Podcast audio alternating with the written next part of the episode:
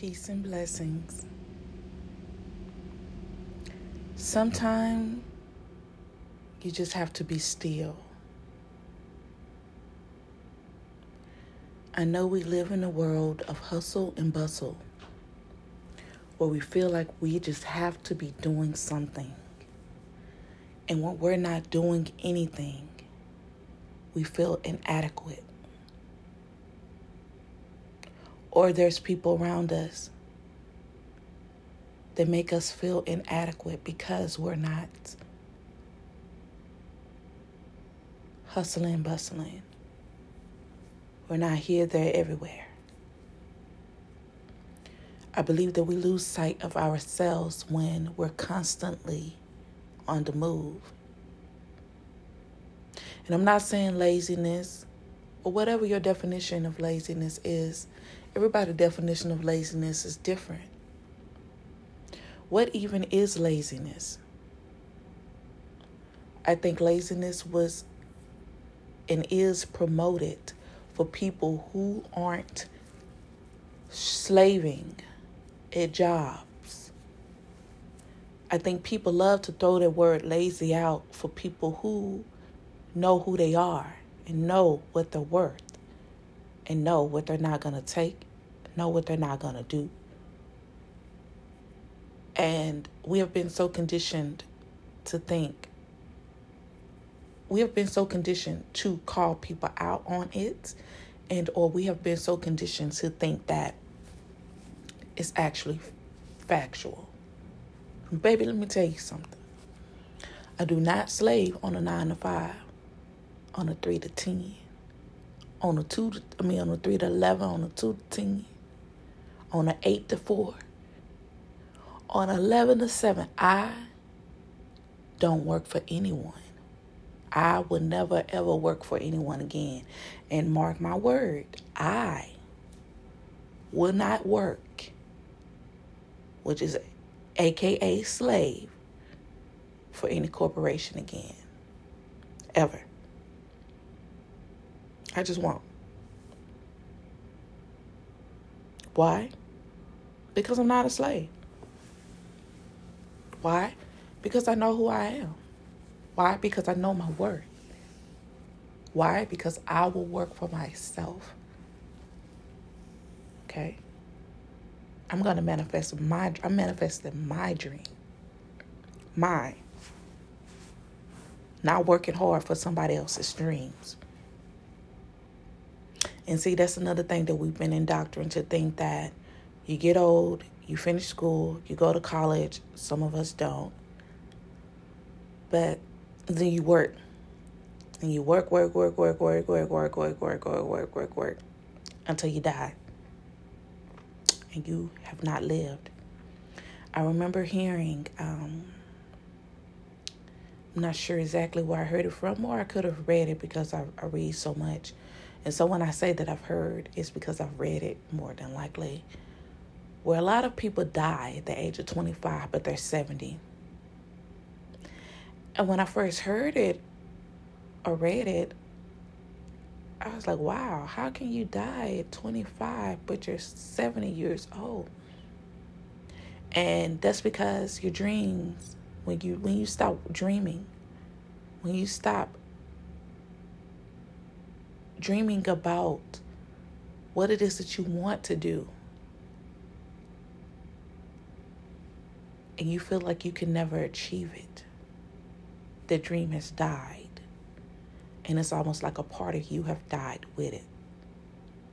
And so I'm like, oh, okay, okay, I get it now. Don't let your dreams die.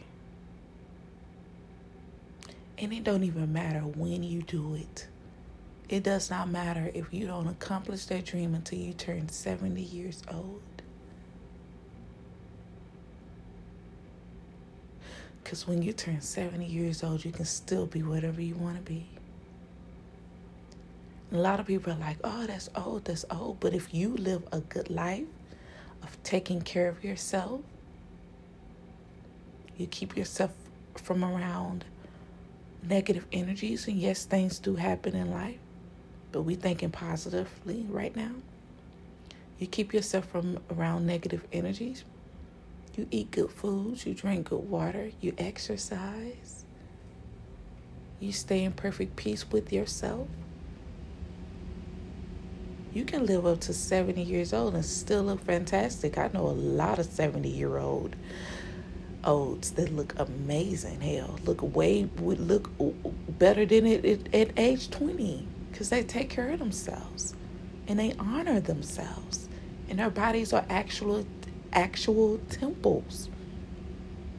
And so with Christianity and in the Bible, I know that they said that your virginity, you know, that they speak a whole lot about virginity and they speak a whole lot about your body being a temple and everything like that. It actually is in a lot more ways than what they speak of.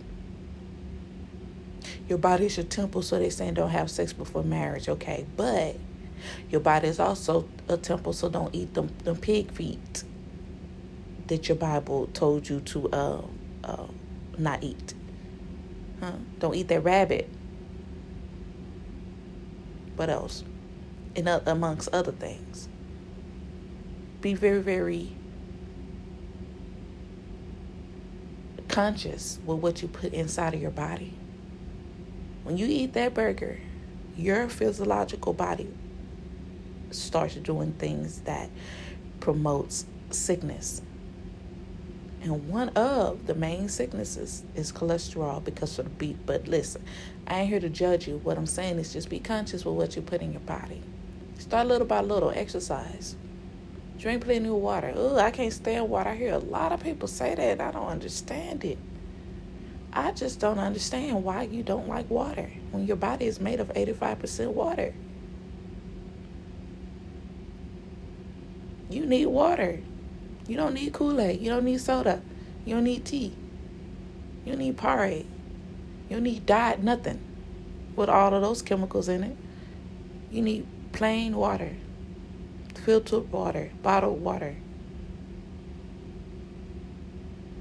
You need water. You need life.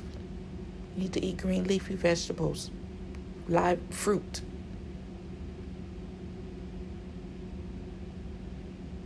Beans, rice. I'm not opposed to fish. I love fish.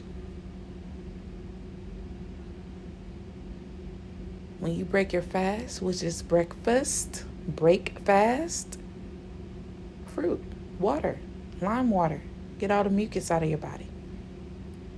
And we wonder why people are so sick. But that's another topic for another day. But what I'm saying is be still. And cut out the chatter from yourself, because sometimes you can be your own worst enemy. Cut out the chatter from yourself. Cut out the chatter of other people. Get rid of people if you have to.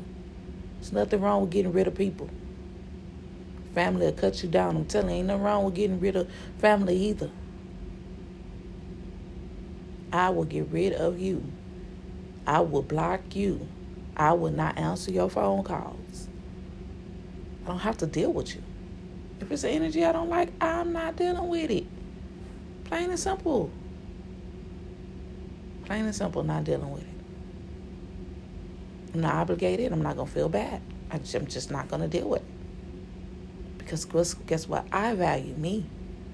I value my inner peace, peace of mind.